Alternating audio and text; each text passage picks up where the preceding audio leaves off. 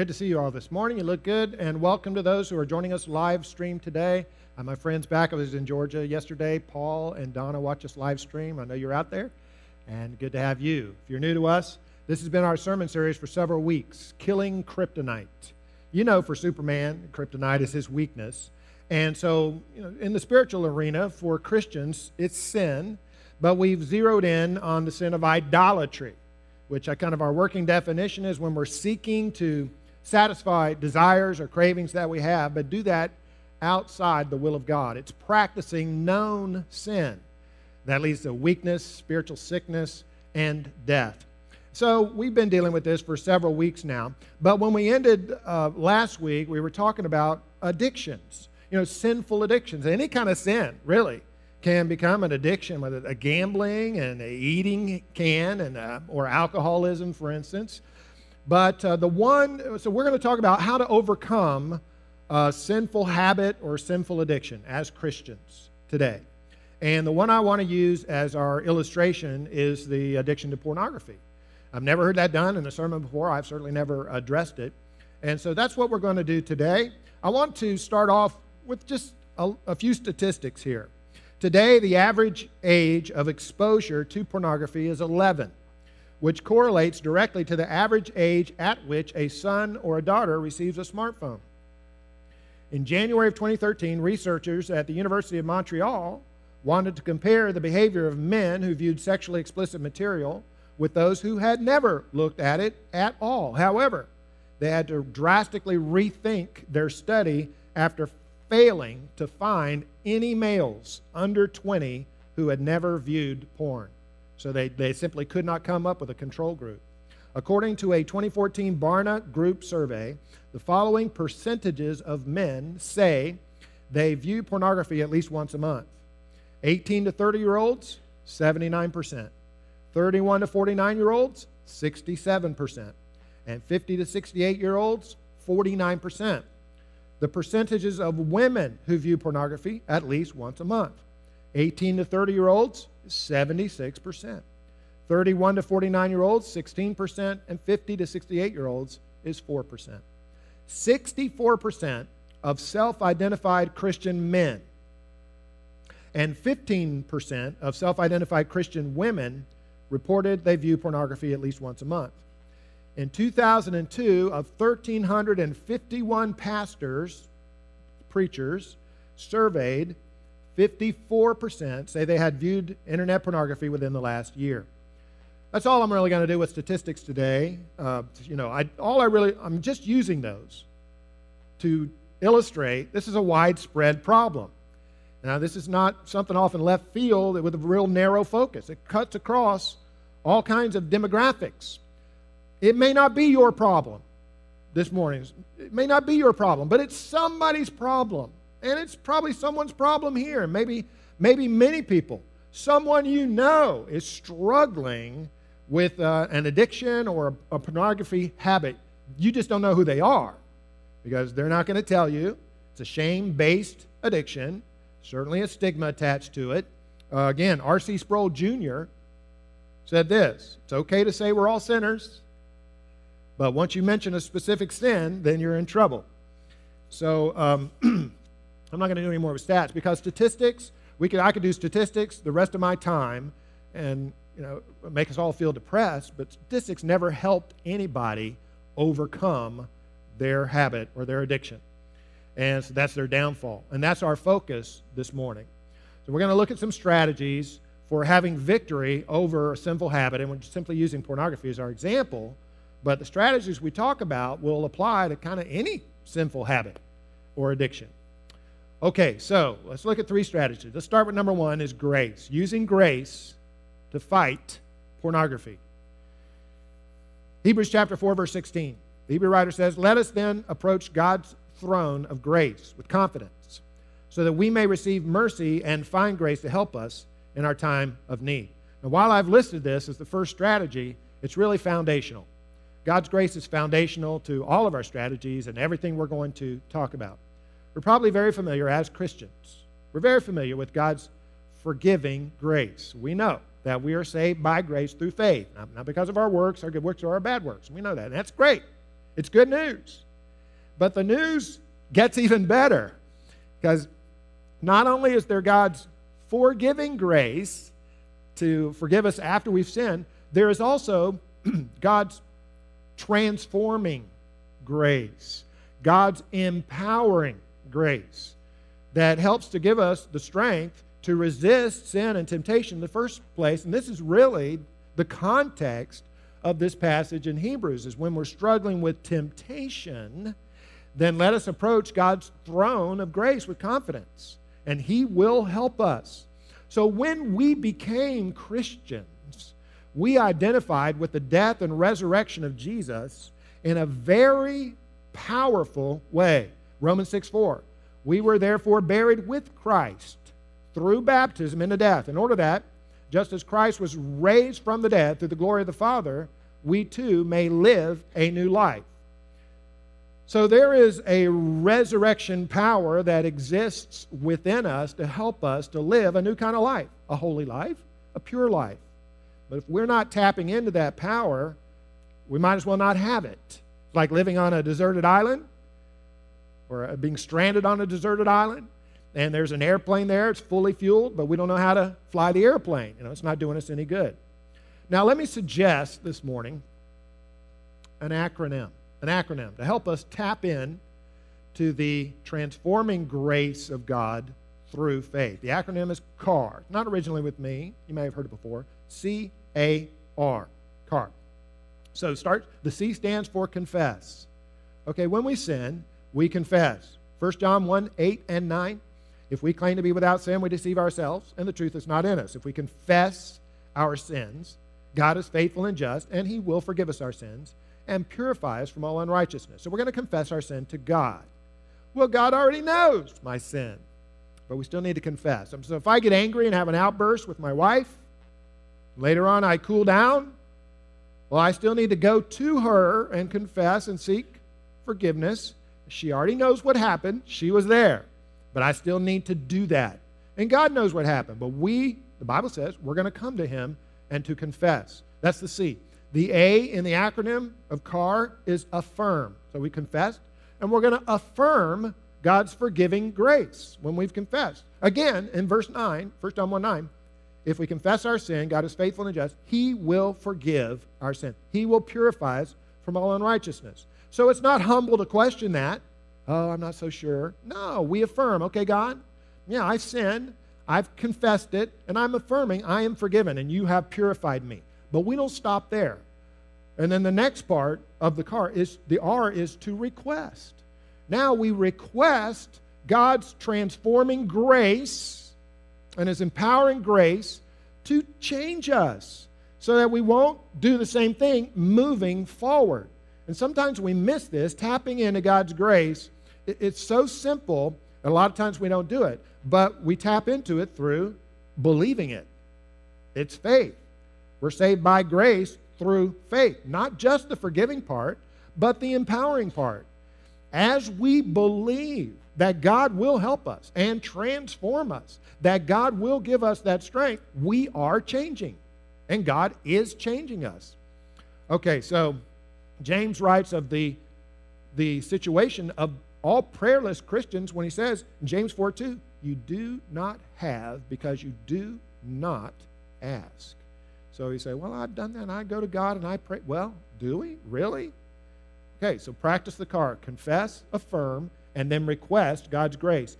Truly, this is foundational to everything we're going to do and everything we're going to talk about. The idea is we're not trying to do this in our own strength. We have to have God's empowering grace the resurrection power of Jesus, the Holy Spirit working within us, we are cooperating with God in this whole process.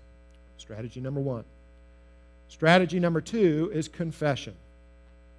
Con- using confession to fight pornography. Proverbs 28 13. Whoever conceals their sins does not prosper, but the one who confesses and renounces them finds mercy. So the Holy Spirit here through the Proverbs is telling us how we're going to access God's mercy and His blessing. It's through confession. God cannot bless, He will not bless, He will not prosper us spiritually if we are hiding our sin. Now, obviously, I'm not talking right here about the confession to God. We've already talked about that. This is confessing to another human being. This is another person that we're talking about. And this that kind of relates to the type of mercy and grace and blessing we're going to receive through confession. For instance, the blessing of a restored relationship. Let's say I'm married and I've sinned against my wife with pornography. Maybe she doesn't know about that. Maybe it's a secret. Maybe we might be tempted to think, well, I'll just make these slight adjustments privately and I won't say anything to her about it. It's better off for her if she doesn't know. I won't burden her with my problems. We can come up with all kinds of noble reasons why we ought not to confess to her or anybody else. I'll just be that one person in a million who can change without confession. But you know what? Even if she doesn't know, we have still harmed that relationship. We have still sinned against her. We have broken our vows to be faithful to her. We've committed adultery of the heart. There has been deception, a lack of honesty, and a transparency. That all cannot be restored. It simply can't be unless we bring it out and we confess. And a lot of people, this is the deal breaker. I knew you were going to go there, Steve. There's just no way I could do that. but there is. You know, and, and we come up with these reasons, but the real reason why we don't want to confess to another person, I'm going to say, I believe the real reason, my opinion, what it comes down to is pride. I care more about what other people think about me. I care more about this shell of respectability that I've built than I do about humbling myself before God. James 4 6, God opposes the proud, but he gives grace to the humble. Again, He's not going to give us grace if we're over here concealing our sin in our pride. The grace flows through confession. So, yeah, we're going to need God's help to make a confession. That's hard. And so we go to God and we, we say, God, give me the grace to have the strength to confess to who I need to confess to. And then we make the confession, and then we request the grace that flows from confessing and revealing our sin. This confession is bookended by grace the power to do it to begin with, and then the transforming power of grace and the forgiving power of grace that comes flows out of that confession. Who are we going to confess to? Don't put it on Facebook. Don't put it on Facebook. Not everybody has to know. Don't have to come before the whole church. The people who've been affected by our sin. The people who've been affected by our sin. And also, probably a good idea to confess to someone who has to whom we are spiritually accountable. Have spiritual accountability. Our pastors. If you're a part of this church, maybe to the pastor. Now, when, you know, when I say pastors, I'm not talking about me or the staff members. Uh, our pastors are our elders. So, so Terry Watkins, Tim Winans, Steve Barlow up there at the top. Those are our three pastors. Here's our three deacons down on the bottom. So, you know, any of these guys, the pastors, deacons could receive a confession like that and walk with us. The staff members could. We'd all be happy to do that. Another brother or sister in the Lord, maybe an accountability partner, but it needs to be someone to whom we are spiritually accountable. This is how a proud person humbles themselves and accesses this grace of God. As James continues, James 4 7, humble yourselves before God. Resist the devil, and he will flee from you. Come close to God, and God will come close to you. Wash your hands, you sinners. Purify your hearts, for your loyalty is divided between God and the world. And then a third strategy. So, what have we said? The foundation of it all is grace. We're tapping into the grace of God. And then, secondly, we're going to confess to the people that have been affected by our sin and to someone to whom we're spiritually accountable. The third one, the third strategy, I'll call this radical measures, using radical measures to fight pornography. Now here's what Jesus said, Matthew 5:27. You've heard the commandment that says you must not commit adultery. But I say anyone who even looks at a woman with lust has already committed adultery with her in his heart. So if your eye, even your good eye, causes you to lust, gouge it out and throw it away. It's better for you to lose one part of your body than for your whole body to be thrown into hell. And if your hand, even your stronger hand, causes you to sin, cut it off, throw it away. It is better for you to lose one part of your body than for your whole body to be thrown into hell. The problem is, uh, pornography is too easy to access. It's a big part of the problem. And we'll, at the end of the day, we can confess we can cry, uh, we can cry out to God, we can pray, but until we eliminate the access, we're going to have we're going to have a big struggle. See, we have to create some distance between us and that temptation in order for God to be able to work in us and for God's grace and His Holy Spirit to be able to work in us. We've got to have some space. Well, just like someone who's trying to recover from alcoholism, they got to stay out of the bar and they got to get the liquor out of their house, right? So, so we've got to do the same thing corresponding to that. And Jesus makes a very strong statement here. Cut off your hand, throw it away, gouge out your eye, and toss it away. Why such a strong statement? Well, you know, hey, do you remember Aron Ralston back in 2003 cut his own arm off in Blue John Canyon in Utah? Do you remember that? Why did he do that? Because he was hiking there all by himself and a boulder became dislodged and pinned his arm up against the canyon wall, crushed it. And he sipped what little water he had until it was gone after five days. And then he took out his pocket, it was a little utility tool, and he let you're going to cringe. He leveraged his arm until the bone broke and then he cut the tissue away with a little pocket knife.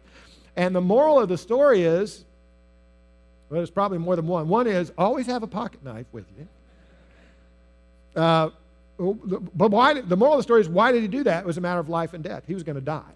And so sacrificed his arm saved his life and jesus puts this whole issue in those stark terms God does not warn us about sexual immorality because he wants us to be miserable. He warns us, Jesus warns us, because as he says here, it is sexual immorality that makes us miserable, that dehumanizes us, that leads to death and ultimately to hell. Whereas purity and holiness makes us fully alive and leads to life and eternal life in heaven. The stakes could not be higher. And so he's talking now, of course, this is hyperbole.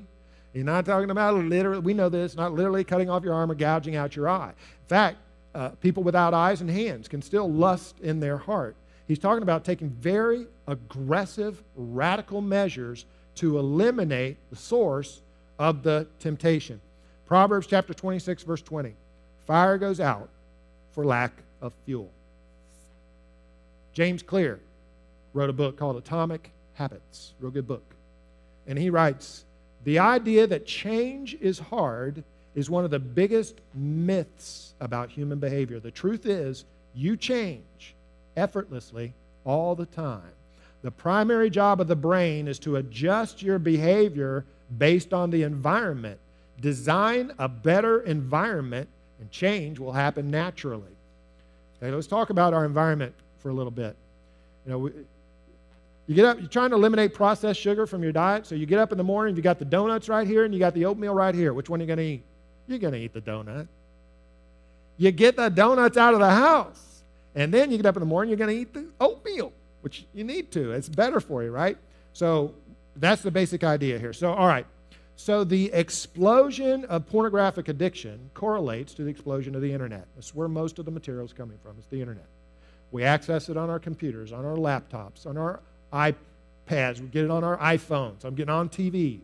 But it's the internet that's made it so accessible. Everything's exploded right along with the internet.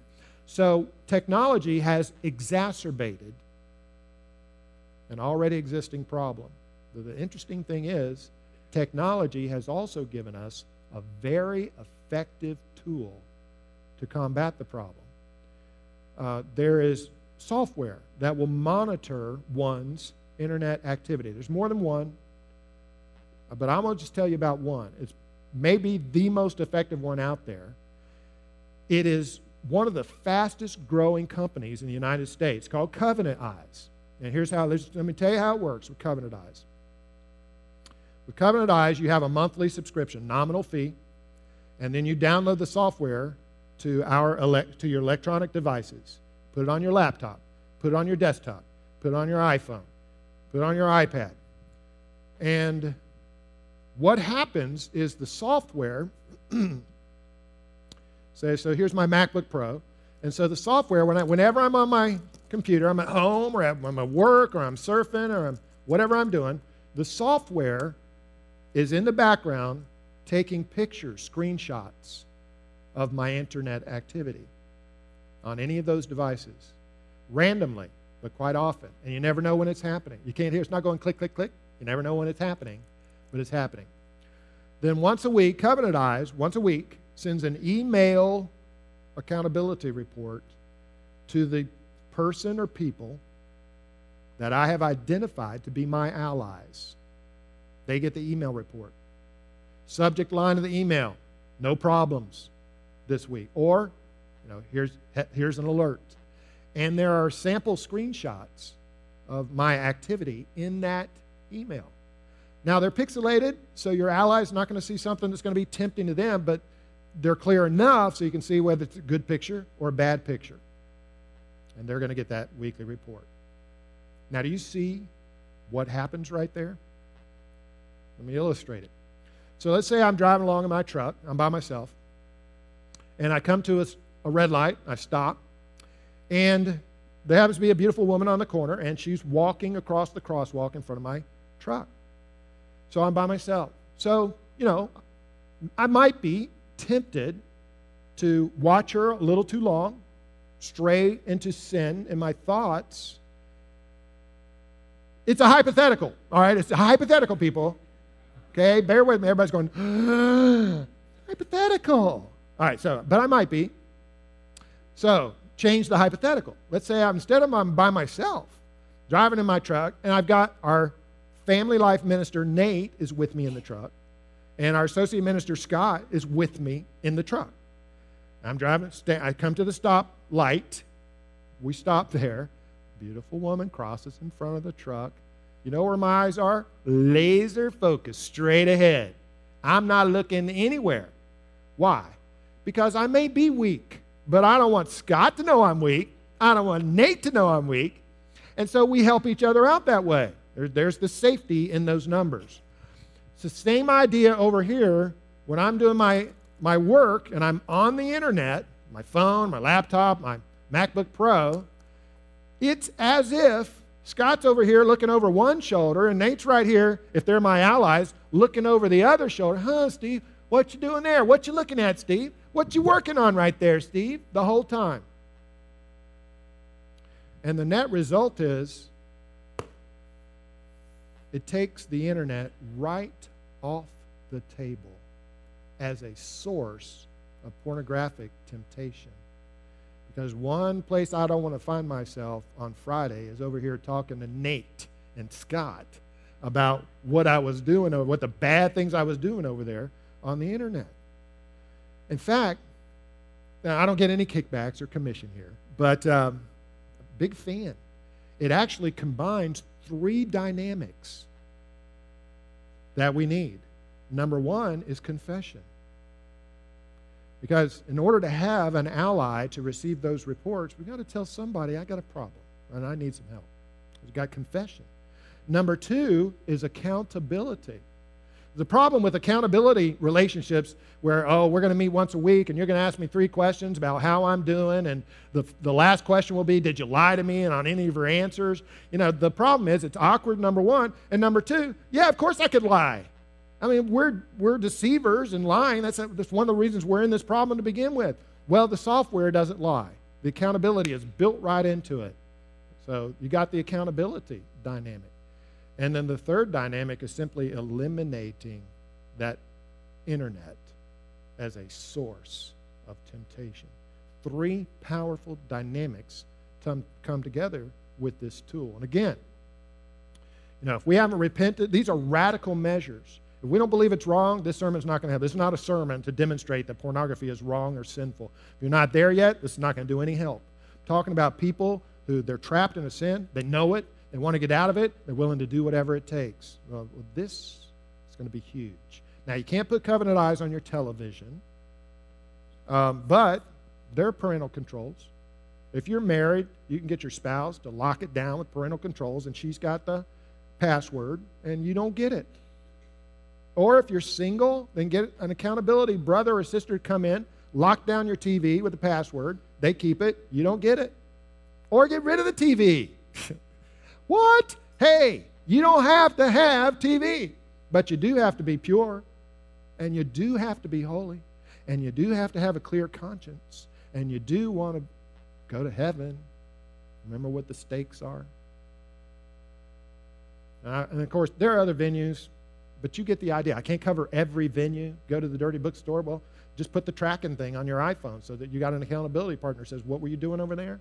You know, you can figure out ways for the other venues, but this is certainly the primary venue is the internet. Just take it out of the picture. And then God has room to work with His grace, resurrection power, regeneration, Holy Spirit, go to work, and things are going to change. And you and I are going to be pure and holy and have a clear conscience and walk in the power of the Lord, just like He always told us we could and we would. One final thought. In uh, Matthew chapter 12, verse 43 and following, just let me summarize it. Jesus talks about that man who had an evil spirit. The evil spirit left him, and everything was fine. But then the evil spirit came back and brought seven that were worse than him. The man was worse off at the end than he was at the beginning. Well, what he's talking about there is, you know, when when we over or at least an application of it is, when we overcome a habit like this or an addiction, there's going to be a void. It's going to leave a void. There was a void there to begin with, or, or we wouldn't be using that to mask our pain or any kind of addiction. We got to know what to fill that void with. And we're going to fill that void with God. Now you say, but I'm Steve, I'm already a Christian. I already have Jesus. I already have God. I have the Holy Spirit. That's not working for me. Well, we got to we got to up our game a little bit. How to interact with God and have a relationship with Him to the degree that He fills the voids in our lives. He's the only one who truly can. That's what we're looking for. It's what we're trying to assuage with these habits and addictions.